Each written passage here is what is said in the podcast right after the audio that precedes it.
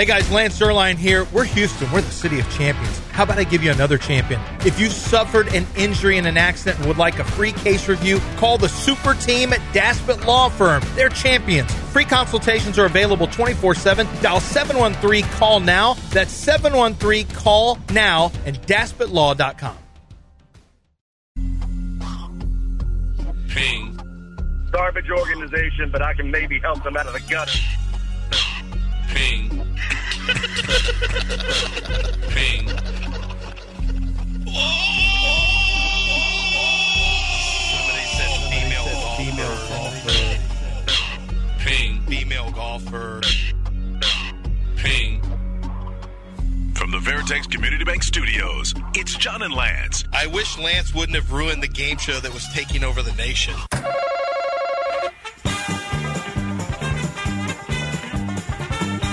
All right, well, we didn't get Frank's new uh, updated work. I was very curious. We'll see if it uh, loads in at 8 o'clock. I'm curious to see what it sounds like with you as co host. What kind of thing You think you said attack- that can be. You think he'll use Yeah. my words against me? Yes, 100% he will. Okay. Without question. I wonder if Ime Udoka's words were used against him in any way, shape, or form. You mean Uh, in Boston or or last night? Last night. Okay. I don't know if he said anything uh, that at halftime that they used his words against him with a 41 point third quarter from the Trailblazers. And Houston was kind of cruising for a while. I mean, it was, they had a lead. It wasn't, it wasn't insurmountable by any stretch. But then all of a sudden, they went from being, from looking like it was going to be kind of a boat race where they'd maintain anywhere from three to seven and I thought they would walk away with it to now all of a sudden, oh, we got a game. What is this? Third quarter. And, and the Rockets scored in the third, but they were terrible, lousy in the fourth quarter.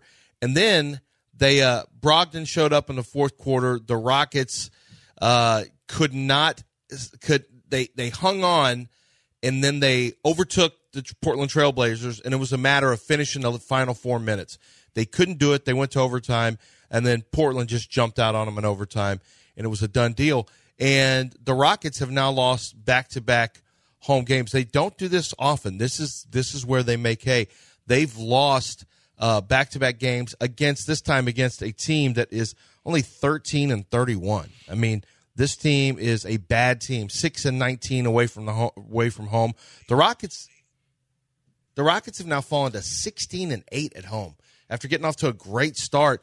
I mean, that's fine, that's fine, but that's also why they're now 20 and 23. They're three games under 500.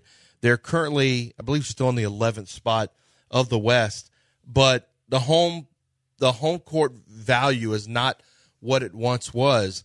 And this is a Rocket team that is struggling with their identity again uh, out of nowhere. And maybe they have their identity, but they're not playing. They're not playing consistent defensive basketball, and it's become a big problem. You you can't lose games like this at home. Not if you want to get into the playoff uh, play in at least. Losing to a team that had six wins on the road and you get beaten overtime, no good. And and the Rockets yesterday defensively once again coming up a little bit short and and did not get consistent performances across the board from starters. And it you know it's it's uh they're not 100% where they need to be obviously Jabari Smith was out yesterday that was a big one but uh, the Rockets right now just are struggling to find themselves. It was it was it was a very disappointing game because I really did feel like, and eh, whatever happens here, the Rockets have more have the they're the better class uh, team in this matchup, and they win in the end. And it didn't happen, and it's starting to get frustrating to see what what's going on with the Rockets. Yeah, Ime talked about it. We have sound from him regarding some of their shot selection, how they played on offense. But he talked about missing guys like Tari Eason and Jabari Smith. He's been a big. Don't you think Tari contributing to their defense of woes? ha- hasn't he been the biggest? Like Tari Eason's value to this team has never been greater, has never been on display more than over the last two weeks. Like they really do. You you see how valuable he is. Yeah, he he brings a certain element that they don't have, and then particularly when you don't have Jabari Smith on the floor either. Um, as I mentioned, he may point to those two guys as why the defense is kind of kind of kind of lost its way, and we know it's a team that's maybe not allergic to scoring, but certainly has its issues sometimes shooting the basketball. And when you don't have those two guys out there to supplement your defense, you turn you turn into you turn into playing games against the Trailblazers coming off a back the second night of a back to back where they lose a controversial game, at least in their eyes, uh, a game they're protesting because they feel like they called a timeout that they didn't get against Oklahoma City. So they're coming in a little pissed off, coming in off a back to back, losing a heartbreaker, and they come in and and Jerami Grant hits a falling away bank shot three to tie the game, and it and then they kind of run away with an, an overtime, have, have complete control. So as much as you talked about the Rockets, you felt they would find their way to win this game. Mm-hmm. They would have, except for the shot, and Ime talked about that as well when they when they asked him about it. Is is one of the more frustrating losses because of how that shot went down. He said, "Well, uh, that shot was something we talked about whether we would foul, but there's not a lot of time, and he's going away from the basket. But you know what? A lot of things led up to that. It was more than the shot. The way we played put us in a position for that shot to matter. Uh, so he wouldn't even put too much on the shot or how they played it because they did too many things previous to that uh, that led to the loss. Well, let's hear from Ime Udoka yesterday. He was very specific in one of the reasons, one of the problems he thought the Rockets failed yesterday when it was uh, in crunch time. It was not carryover from what we did in the fourth to basically give ourselves a chance to win. I think um, you know, too much hero ball one on one, not the ball moving. We kind of got us back in, and then defensively didn't have the same intensity that we were scrambling going after them. So um, I mean, it's kind of indicative of the third quarter and 57 in the first half, 41 in that quarter. Didn't come out with any intensity or defensive mindset at all. I think when games are we're scoring easy, we scored 30 plus in every quarter. Um, you know, we sometimes get too comfortable, and to give up 41 in that third quarter, it's an embarrassment. Yeah, I think that um, I think that Udoka, and this is a sign of the good teams, the best teams are able to stay focused with with who they are and what they do when the going gets tough. Like the Rockets, it's a classic case of they've gotten substantially better at sharing the ball, at playing more fluid offensively, um, at, at not letting the ball get as sticky as it used to. That's a phrase we heard all the time. But when the going gets really tough and one player feels like they have to carry it, sometimes that happens with Jalen, sometimes that happens with uh, Sengun.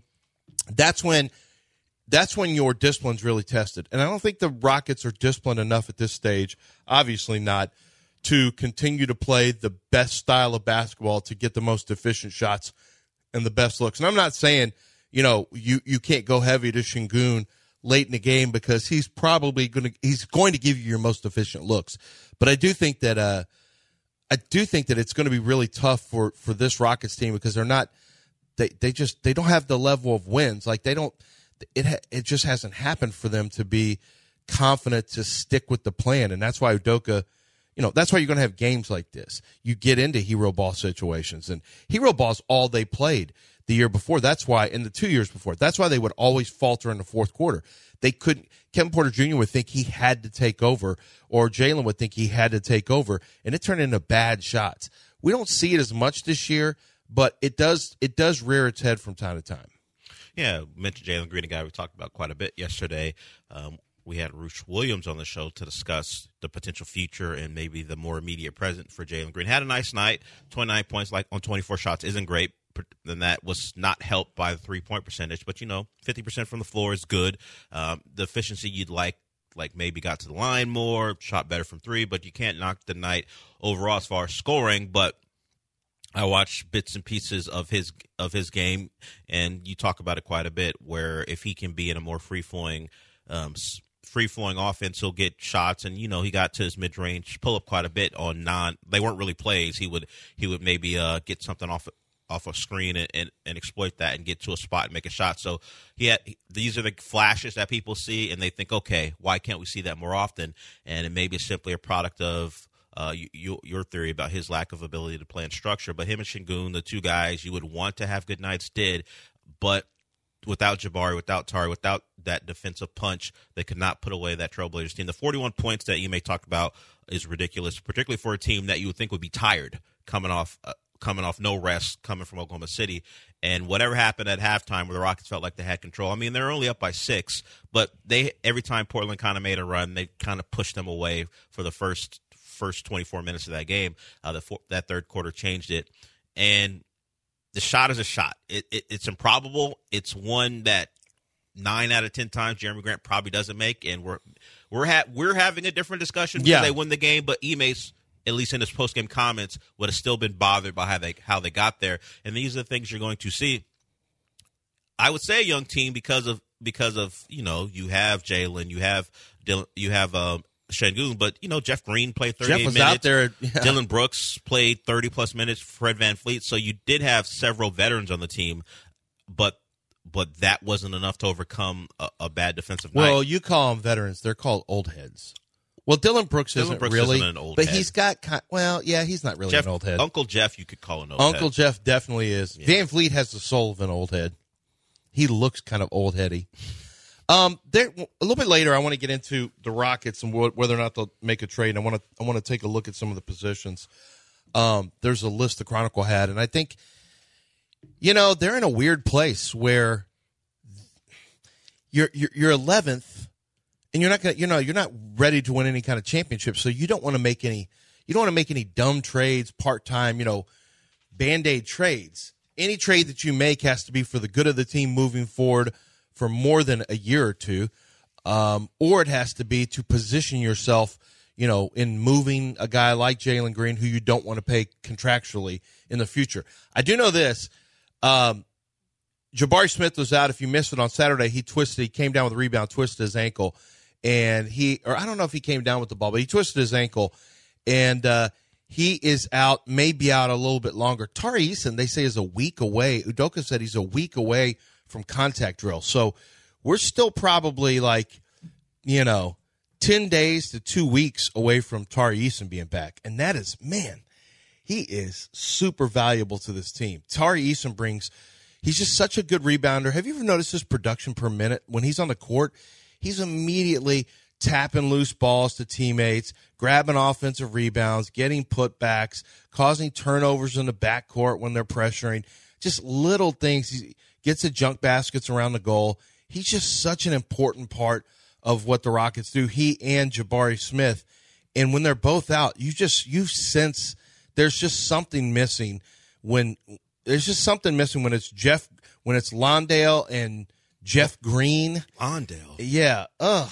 And he even had his best game as a Rocket. They were talking. It's funny. Craig Ackerman and they even were were brutally honest. He and Ryan Hollins said, "You know, it hasn't been the best year for L- Landale, but this is probably his best game to date. He's having one of his best games." Like, yeah, it still was. I we mean, still haven't learned his name. Like, is we- it Londale or Lan- Landale? It's you said Londale, and that got me saying Londale, but it's Landale. Then It you is corrected Landale. yourself to Landale. Yeah, they say Landale. I think it's more Londale, and I have an Australian accent that I'll sometimes speak with. Uh huh. So when they speak it, they don't say Landale. They say Lawndale. Lawn Lawndale. Okay. That's how you're. If you if John says if he says, you know, he sometimes will speak uh, uh, Spanish names with a Spanish accent, sure. right? Uh, Gloria, or I don't know. I can't do. He did something the other day where I asked Where, him about that. what he rolled an R. or So something? what? Yeah, yeah. He probably rolled an R. Why? Or Art? He called him Ras, Rascon. Rafael? Oh, Rascon. Art, Art, Art Rascon. Rascon. Okay. Gon. Rascon. So why don't we? If you do that, and because that's how you pronounce Australian. it, Lawndale. Why don't we say Jack Lawndale? Well, most people- I know you come up like this. Well, most people don't break oh, it. Most people. He most, got a rebound and didn't even turn it over. most announcers don't break into an accent that represents the, the the country where the guy's from. They just speak in their regular accent. So it doesn't. They don't go like if John was Yeah. calling a game of Eduardo Najera, he might roll an R. But most but most people don't do that. No, but if you're showing respect to the country, you should say Lawndale, I think th- I think Australians would find that more insulting. not Landale. They don't want you. They don't. They definitely don't say Landale. They don't want you butchering their accent. I No, they would is the issue. appreciate Like that. I'm you want Ryan. Hollins Well, breaking then, into then an y'all need to stop accent. coming over and getting all of our jobs. Our job, Okay, What job Australians? They, what job are they taking away from you? They're taking away from good American actors. All these New Zealanders and Australianers need to stop. Some people call them Aus- Australia- Australians, It's just Australians. but I call them Australanders. Australian, all of you, not a thing. Stop coming over and taking our jobs. what job do you think they took away from a great American actor? I mean, Nicole Kidman took away. Nicole Kidman took away Something from Julia Roberts. Years, You think so? Yeah. You think Julia Roberts was hurting for roles and Nicole Or Kidman what about Demi away? Moore? We're watching her on TV right now. When's the last time you saw her in a movie? Well, that's because With a she's scratchy that's 'cause voice. she's an older woman. What about Sandra Bullock? She needs more work. No, she doesn't. she could have been. She, well, she could have played the roles that Nicole Kidman played. Look, the mean- Australians have been taking our jobs for years, and You now think, you in, think in Sandra acting, Bullock was acting, struggling from act for acting roles? Yeah, because the Australians and the English come over and play Americans all the time, and we don't say anything about them doing our accents. Why can I not? Why can announcers like Craig Ackerman and everyone else say, "Oh, it's a good shot by Jock"? Would not they wouldn't say good shot, but oh, eh, he should have had that one. Wandale didn't come up with a rebound there. That's what he's paid to do. Come up with rebounds, maybe show some type of rim protection, but nothing. Because mean, there's not. A re- there's not a requirement for an Australian to call an Austra- Australian accent to call basketball games. Like if you like, that's if you come over here and do an American role, we want to hear the American accent. Would John say if there was a Mexican basketball player? Would he ever say "orale" Probably. in the middle of a game? Yeah, he would. and he John get, would. and he get fired. Yes, John he would. get fired. Yeah. Yes. John could not do nationals. Crikey, as Ralph Ralph on YouTube says. By the way, you can watch us on YouTube. Yeah. If you want to do that. Uh, would you have you said? Would you say crikey if Londell misses a No, shot? because that's just. I don't even know if that's real. That's just. What was that guy's name? They say crikey. Is it real? No, it's not. It's not exclusive to. That's not a knife. This is a knife. Ugh, shrimp on the barbie. It's not exclusive to that guy. Yeah. Paul What was his name? I don't. Crocodile Dundee. Crocodile, Crocodile Dundee. I went with his real name, Paul Hogan, because I couldn't think of his Yeah, Crocodile the Dundee. character name. It's not. Crikey isn't specific to him or unique to him. All Australians say crikey.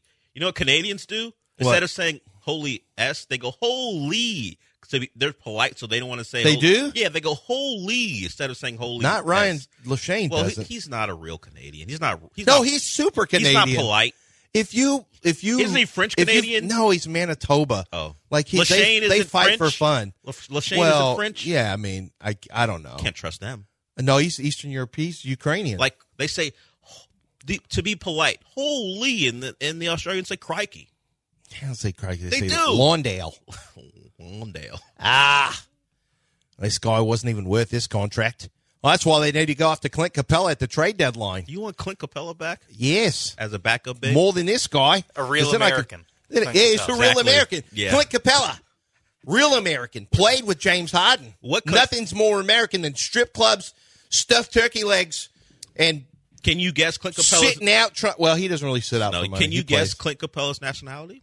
Do you think you could guess it? Uh, he is. Uh, yeah, he's from like Belgium, isn't he? Or Denmark, Belgium. Switzerland. Yeah, he's one of those tricky.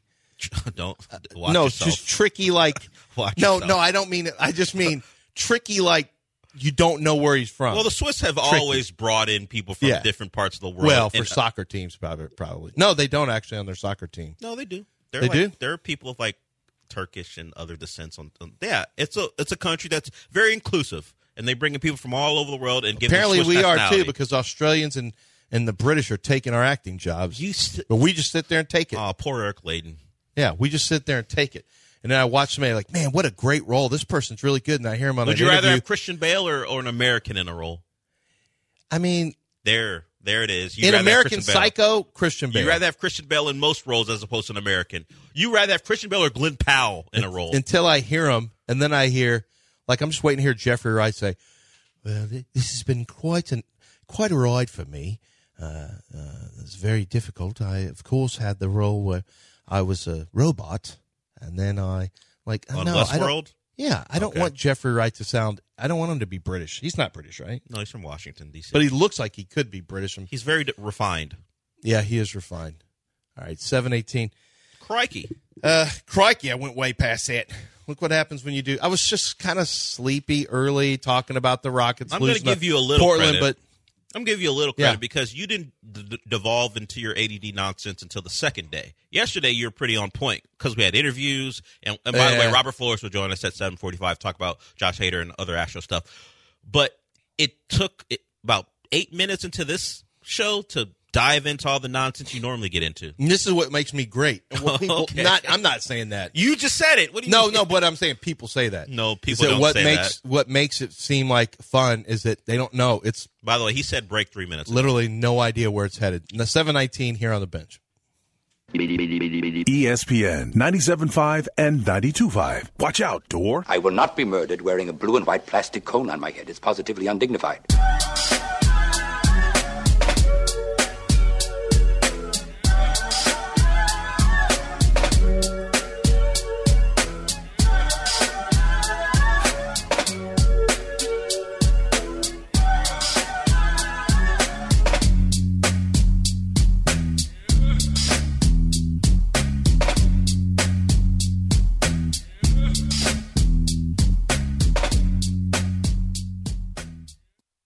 The recipe is simple. Take one part John because you know what you're going to get. And add like 50 parts Lance because you never know what you're going to get. Spike the spice with some Del Olaleye, and damn, it tastes like the Veritex Community Bank Studios.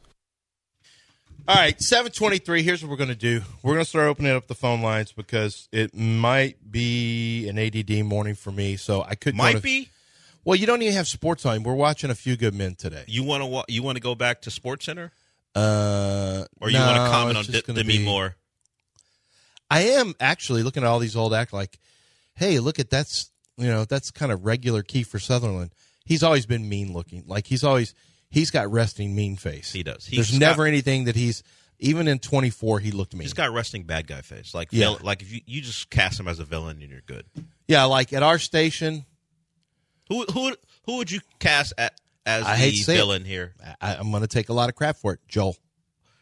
Well, you're only going to take crap from Joel's Joel. gonna be mad. You're you're only going to take crap from Joel. I think the rest of the lineup Joel doesn't agree. smile that often. Um, I would say John's got some villainous things to him. He's got he and he's it's got a not, little- yeah, you're right. I think John would would be a villain too. John for sure would be a villain. I'd be one of the good guys. No, you wouldn't. Let's see. You'd be the comic relief. Michael Connor and Josh Beard would be good guys. Paul Gallant would be a good guy. What about um, Jeremy Branham? Yeah. People think he looks like a chat GPT character, like a AI character. I've I've heard that. I think I think your comic relief. They Yeah, they, they cut to you like t- two times or three times a movie for a joke, and, and I want a catchphrase at least, but yeah. I'm sure. Of course you do. Of course you want a I want a catchphrase. catchphrase. Like no, your catchphrase. Are you having a laugh? your catchphrase? I'm a numbers guy. And, Yeah. and, and everyone would be like, that has nothing to do with numbers. That's right. Don't look at me. I'm, a numbers, guy. And then I can just walk out of the room when things are getting hot. And the entire room, like, Guys, I'm a numbers guy. When I walk in, yeah, that's a good one. the Del. entire room would ignore you and go, "He's not a numbers guy." And that's, that's, a good one. Yeah, you, yeah, we don't have a lot of villains here. John was probably the top villain. Yes, I think John would fit as a villain, and Joel, you think Joel? Would be, I think Joel would be his henchman, though. Yeah, Joel looks like he'd get after you Yeah, because in real life he will. he will. He will So I probably know too much about him, but uh, yeah. But the rest of the shows don't seem as villainy. Uh, he seemed like a yeah, like a villain. And Brad Brad Kellner He used to have a little here. bit of a he didn't he wasn't a villain, but he had like what could have been like like a little bit of a devious kind of. His eyebrows went a certain way. He was a little bit potentially devious.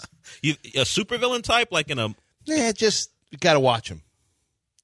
Just got to watch him. I think he'd be the guy no one expected in a Bond movie. I Who turns you- out to be a, a bad guy. Yeah, Ime the good guy who turns on you. Yeah, yeah. He- he'll turn on. Yeah.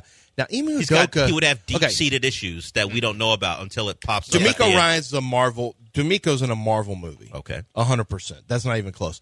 Ime Udoka could be a bad guy. Uh, if, You look at his face. Like, look at you want to talk about resting mean face? ask the people in Boston. Well, I'm just. I'm not even saying that. When you look at Ime's got that look. Like he always looks like he's.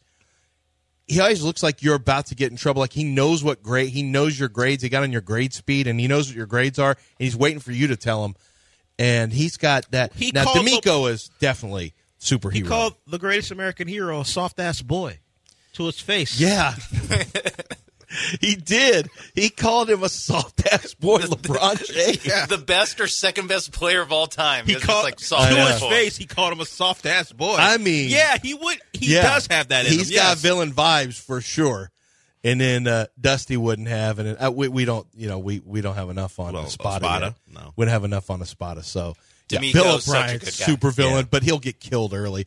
Like he's one of the guys in the movie. Yeah, he's not a super villain. He's the dumb villain who's like, Yeah. you, you think he's the guy, but he's the guy. He's at a meetup early on, and he's yelling at but everybody. he's too obvious, and someone Yeah. would just kill him. exactly. In, in the first, like in the action movie, in the first like chase scene to start the movie, he's the bad guy. He get- Yeah, that yeah, yeah, caught. yeah. hundred percent. He starts. He sets the tone with man. What an a hole! Like we got to come out of this.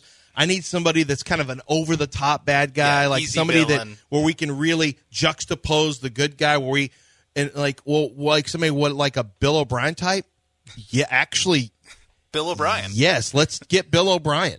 He's the guy like in the opening scene of Transporter, But he is getting who- killed by- who Jason Statham kicks in the face a couple times and kills him, and, and then we go on to the rest of the movie. Yeah, movie. he falls off of a. A yeah, he falls out of Yeah, something. or who James Yeah. Bond has to get like a disc from to Yeah, start it. yeah. Yeah, but he doesn't survive. Like he's just he's a set the Well, tone I bad know what guy. he is. The credits are still because rolling. in those James Bond movies, like they always kill the exotic woman first, as opposed to the real love interest. Bill O'Brien would kill her. James Bond would have to kill Bill O'Brien before he before before James Bond finds the actual woman he or loves. Or the story arc, uh, the character. What do they call it? Not the story arc, but the uh, character development. no, no, no, the uh, the the the origin story. Hmm. The origin story is they go back, they flash back, and Bill O'Brien has done something bad to this person, Of and they and now they're vengeance. Like he killed John Wick's dog or whatever.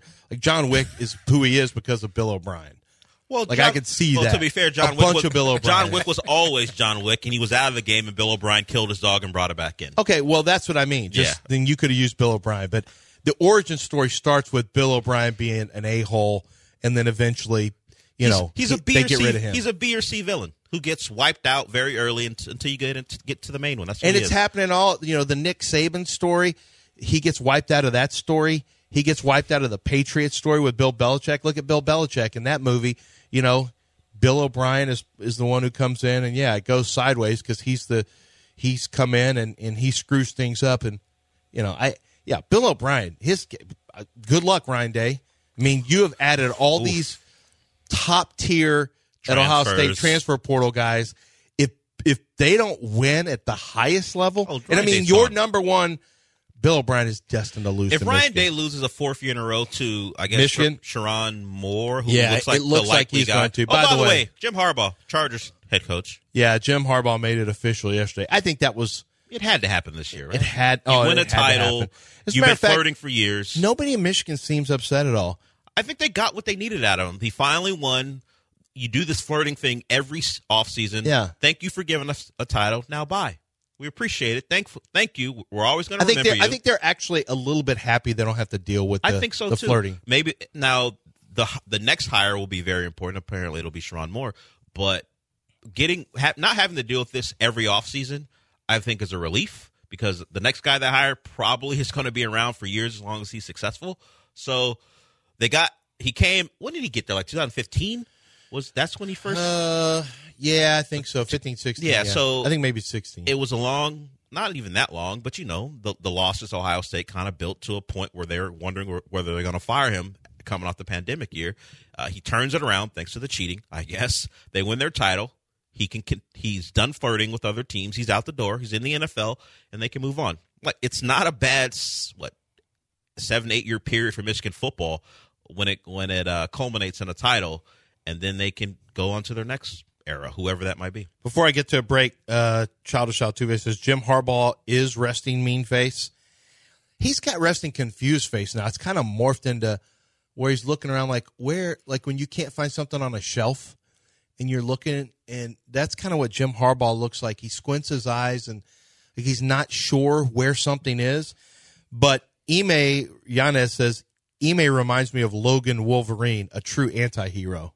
I could see that. Did you see Logan?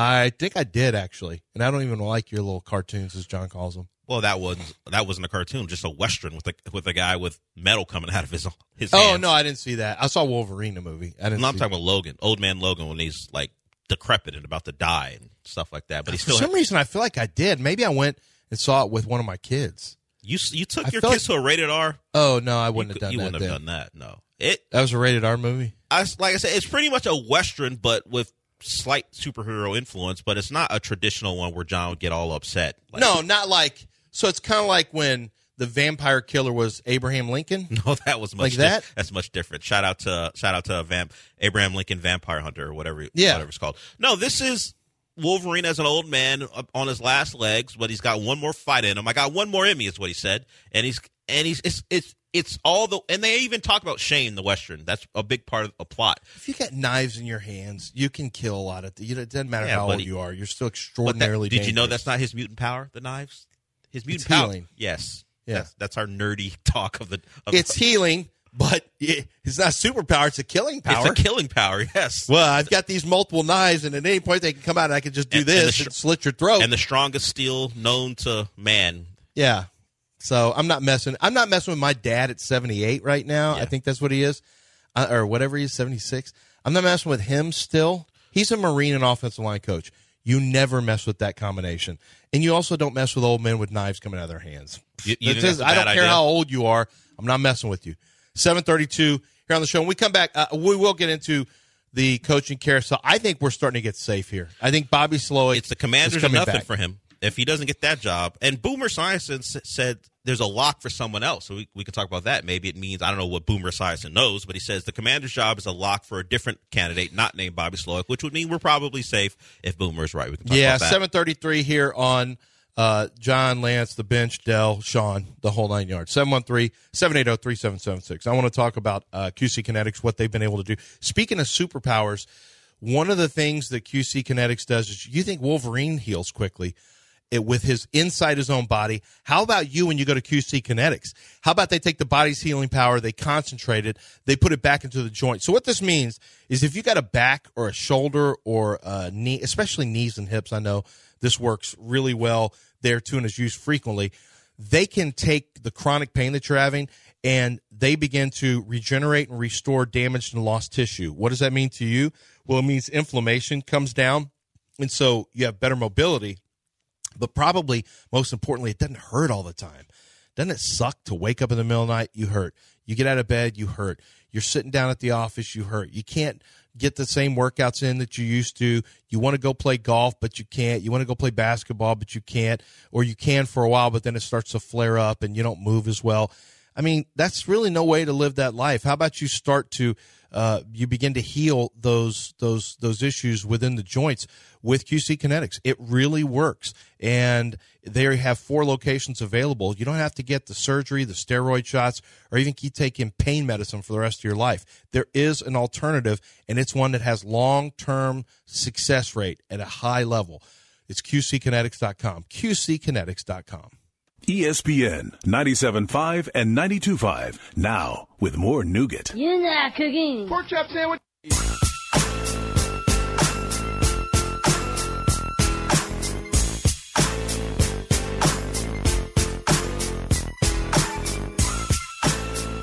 One is a quick witted scholar and leader of men. The other is charitable, friendly, and engaging to every person he meets. Put them together and you get Del Olaleye. Live in the Veritex Community Bank Studios, it's John and Lance. You got your own little The thing best, there. the best attributes of you two make me. That's, did you hear that? Mm-hmm. I would say that's accurate. All right, seven thirty-seven. So Jim Harbaugh goes to the Chargers. What were you going to say about what? What are we looking at here from a coaching standpoint? The job's still open, and what it looks like. Well, we know the Atlanta job is open, and Bobby Slowik has been called in for a second interview there. So mm-hmm. w- wh- while that feels like a Belichick variable spot, Bobby Slowik is still in the running for that. We know about his connection with the Commanders because of the former San Francisco 49ers executive, now the GM there. Although Boomer Esiason says that job is, is a lock for one Ben Johnson. So if Boomer is right, noted newsbreaker Boomer Esiason, that means another job is off the table for Slowik. So if that were the case, we're only worried about the the the Falcons, even though that one seems destined. If Bill Belichick wants it, he'll get it. So we're at a point where if Boomer Esiason is right, Well, all we, we- have to do is worry about Bill Belichick turning the job. Are we down. worried about Carolina? You think no one should take that job? Well, I don't think it's a great job. I think you got to be pretty strong to take it. I don't think you want to be. Look, you could if it's about Bryce Young, I get it, and I, I think it's easy to say it's about Bryce Young, but I think it's bigger than that. If you you can get a you can bring a good offensive coordinator in and help Bryce Young. You're talking about head coaching job. Bobby Slowik has had one year calling plays, and you want him to go over there and take over uh, an organization that's a, in a little bit of a mess with a very strong-willed owner, that's a bad. That's just that would be horrible for Bobby Slowik. Just horrible. Well, Mike Vrabel. He's not ready for that. Vrabel's ready for Mike Vrabel, after interviewing with Atlanta yesterday, is will be interviewing with the Panthers today. So maybe Vrabel is a land. Maybe he goes and takes that job, and then we're worried about Atlanta and the Commanders. So to your point and your belief that Slowik isn't going anywhere, despite John's irrational fears, it seems more and more likely you're going to be right. It certainly helps, as we talked about, that you have these. Don't dab; it's embarrassing for everybody. Um, that three major names came, became available: Belichick, Harbaugh, and Vrabel. All guys who are going to attract attention. Not that Slowik might, might have been in line for the Chargers job, but thankfully Harbaugh took it, and hopefully Belichick, for Houston's sake, wants a job, and so does Vrabel, because those two would probably be favored over Slowik, and that would mean Commanders are bust and Ben Johnson is the likely winner because Boomer Esiason said so. So you may be right. Slowik may be here for another year, but in all likelihood, they're going to lose to Rod Johnson. Uh, I know he's he's in line possibly for the Eagles OC job. That's Mm-hmm. they're interested in him. So so you still may lose a, an important part of that You may. offensive room, but you don't lose the most important part outside of CJ Stroud. Yeah, and I think it's I think it's important for the Texans to have Slowik here a second year, and and I think yeah, Slowik does a nice job, but once again, when you look at his resume, he's been a dude one year. I mean, he still has stuff to learn. I and and you know, selfishly, I want him to stay. I want him to stay and keep working on this on this offense. Keep working on on you know have a second year of understanding what he has with Nico Collins and Tank Dell we outlined yesterday pretty extensively some of the issues the Texans have in terms of deciding whether or not to pay their own guys or whether or not to unleash another barrage of, of free agents. Um, you know, let guys walk and, and do the free agent game. I, I don't think they're going to be big spend. I think they'll be big spenders, but mostly on their own guys. I don't think we're going to see the headline wide receiver. I mean, big time, the Tee Higgins type. I just don't think that's coming. I don't think we're going to see that. This is a pretty good year for uh, wide receiver draft. So that's something to keep an eye on. And man, I watched JT Sanders yesterday. I haven't finished him yet from Texas. Holy crap, is he talented? I mean, Texas really screwed the pooch by not getting him the ball more. I think Quinn Ewers didn't get on the ball enough. He is super talented. is fun, it's funny you say that considering how great of a year they had, but they did have a, this big this weapon that they did not they not. I mean, he had 600 yards receiving, but Yeah. and they had Mitchell and they had. I mean, they're going to have three guys drafted in the first three rounds. Is he a guy that if he comes on the field, everyone? Well, three offensive guys. I mean, if he is he a guy in the NFL when he's on the field, people know they're it's a passing situation because he can't block, or can he block? Can I don't know. I that? haven't. I'm only watching the pass pro, so I got to look at the blocking stuff. Uh, I know he's one of those guys who he was pulling on a play, and because I was watching something, I was watching Mitchell, and he blocked somebody who was like a cornerback, and he knocked him down, and he started immediately He doing the flex. over him. Like as the play was going on, he stood and started walking like this to the sideline. I'm like, dude, you're like 255, and you knocked down a guy 180. Stop walking to the sideline doing Hulk arms. That's not the move. That's just not the move. And So it is the seventy a seventy pound difference doesn't doesn't warrant the whole. Ah, you don't have to like start flexing in the middle of the play. We got to break it here. I'm a guy who gets out on time. And coming up next, we've got um, our friend Robert Flores, who's going to join us from MLB Network to talk about Josh Hader, the great Josh Hader, and what the Astros are looking like this year, and where some of his concerns and where some of the areas that he's really excited about uh, will be headed into. Uh, headed into the year. So if you guys want to jump in, 713-780-3776. Don't miss Robert Flores up next. Thank you for listening to ESPN 97.5. It means the world. A whole new world, a dazzling place I never knew.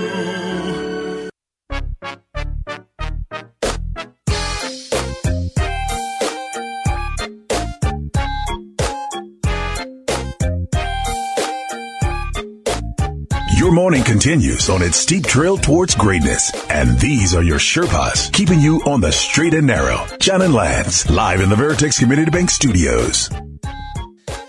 Our old friend Houstonian, proud Houstonian Robert Flores Roflo joins us today. John is out today, Roflo, but uh, uh, Del is in. Our producer is sitting in as a host, and we still want to talk Major League Baseball with you, and specifically, we got a new reliever. Now, I don't know if we've got a new closer, but I mean, he does closer things. How do you see this playing out with left hand closer Josh Hader and right hand closer Ryan Pressly?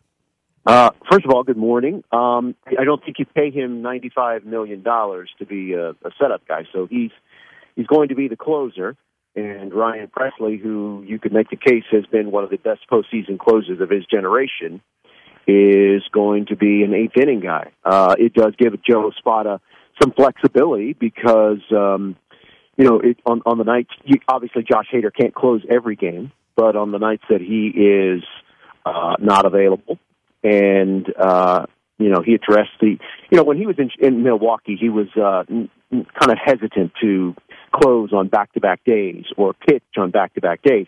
I, I don't know what conversations in that regard have been held, but uh, whatever the case is, uh, Josh Hader on most nights is going to be the guy that gets those final three outs.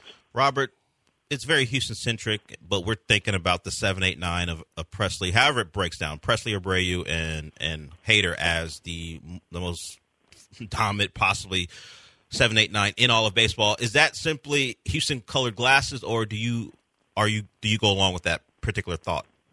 Yeah, no, I, I think it's fair and accurate to put those three as the best trio uh, in Major League Baseball. Uh, the thing that concerns me uh, with with the Astros is behind the what what is behind those three.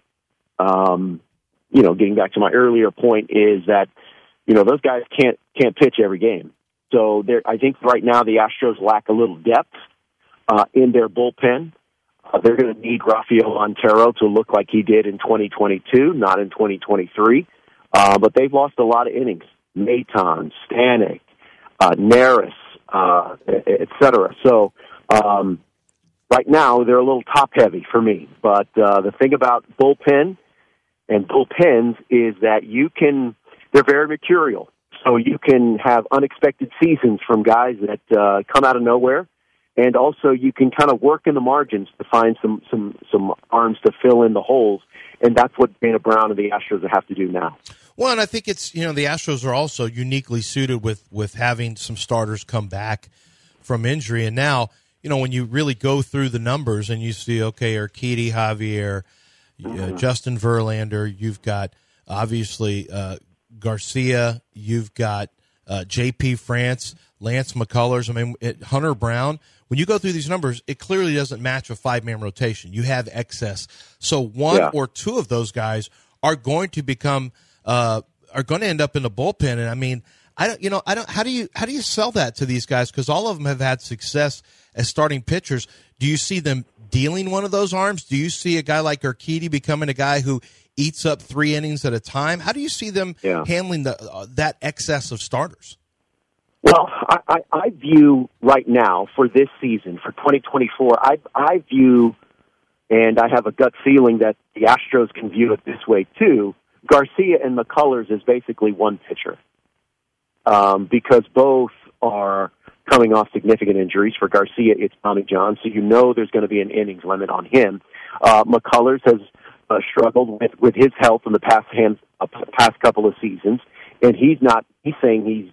Or I, I read, I think it was in the Athletic, Chandler Rome writing, he's not expected back till around the All Star break. So I, I view those guys as basically one person in terms of how many innings they can give you. Um, I think for Justin Verlander, I think having a six man rotation is extremely beneficial. Uh, when they were using six uh, a six man rotation during the course of 2022, it kept everyone fresh, not just the starters, but the bullpen, but the bullpen as well, and that's why they were so effective in the postseason. So um, I'm with you. There is a surplus, but it's to a point. Um, I, I would not deal, and I don't think the Astros have any idea, have any designs on dealing any any of their starting pitchers right now because they know how important their depth is right now. A lot of talk, at least in this town, about relievers. Some the present and the past. Billy Wagner doesn't make the Hall of Fame. If we're doing the on pace guy thing, it looks like he might or possibly will make it on his last attempt uh, next year. But my question was regarding how contentious these votes always are. I don't get the sense that the NF, the Pro Football Hall of Fame, and really the Basketball Hall of Fame, everyone makes it, so it doesn't really matter. But why are these things so contentious? Is it because baseball writers love to give their opinion of why they didn't vote someone in? Why do these things always devolve in, into the back and forth of people being really upset that one of their guys doesn't make it? Well, bigger picture, that's where we are as a, as a society. We're not happy unless we're fighting with one another. We're not happy unless we're angry about something. A lot of this stuff is performative. Um, you know, people like to get online and puff their chest and stuff like that. So, um, I, I really, ninety-nine point nine percent of the voters take it very seriously. They're very, very knowledgeable. They know more about baseball than probably. Uh, well, I don't want to say no, but they've seen more baseball than probably all three of us combined. Um, so I, I think it's just just the nature of the beast. That's why First Take is so popular. We like to argue. We like to we like to be uh, angry for really no apparent reason. That being said, Billy Wagner should have been in the Hall of Fame years ago. Lance Berkman should be in the Hall of Fame. Isn't that Uh, crazy? Lance Berkman's numbers. Jeremy Branham took a host here took took the numbers. And this isn't necessarily fair, but he took the home numbers away from Helton. He doubled his road numbers and showed Yeah. that. Which once again, that's not exactly fair. But he and then he put them against transposed them or juxtaposed them against Lance Berkman's. Lance Berkman being off the ballot in one year, not getting five percent, and you No, look I- at think- what he I think- did is a travesty. Yeah, I, I think the better case head to head, if you want to look at a case by case basis, I think compare Lance Berkman to Edgar Martinez. Um, I, think that's the more accurate, um, for me, case by case or head to head basis, if you will. Uh, and also consider Lance Berkman for a while played a premium defensive position, center field. So, um, like I said, just just big picture, ninety nine point nine percent of the voters that vote for the Baseball Hall of Fame know what they're doing. There's a you know, but like with anything, there's there's a few that you make you kind of scratch your head. But this this Hall of Fame talk is just like I said, it's devolved into really kind of performative, fake online rage, and um, it's it's really kind of it's a time of the year that I don't really enjoy. But that being said, it's a very important exercise. We obviously have to do it. Um, and that being said, Billy Wagner should have been in the uh, baseball should have been in the Baseball Hall of Fame a long time ago. Gary Sheffield should be in. Andruw Jones should be in, and Lance Berkman should be in. Yeah, Sheffield fell off the ballot, and Lance Berkman only got one year, which is once again absolutely outlandish.